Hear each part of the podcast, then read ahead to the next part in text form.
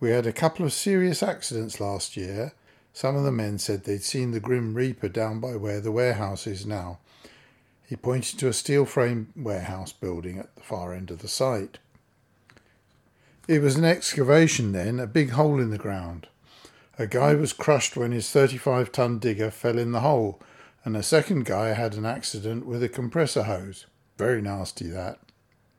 After the second accident, it was difficult to get any work done, what with people telling Grim Reaper stories instead of doing their job. The site was at a standstill. Something had to be done. What was done? I asked. Mick said, I sorted it myself. One of the lads reported seeing the Grim Reaper in the mist down by the excavation early one February morning. I thought I'll sort him out. Went straight over there with the big tipper. Sure enough, the Grim Reaper was there and not even wearing a hard hat.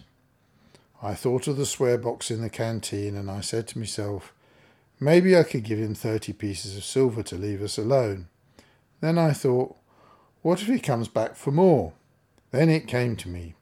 I've got a six wheel tipper and he's got a scythe. So I put the tipper in second gear, revved the engine, and let the clutch out. One big lurch forward, and that was the end of the Grim Reaper. Just to be sure, I reversed back over him. Jim Dorrit saw me do it and poured his mixer load of concrete on top. No one's seen the Grim Reaper since then. As to paperwork, I put up the sign you saw by the entrance. Result, no more accidents. I have to admit, Big Mick has a really positive attitude to health and safety.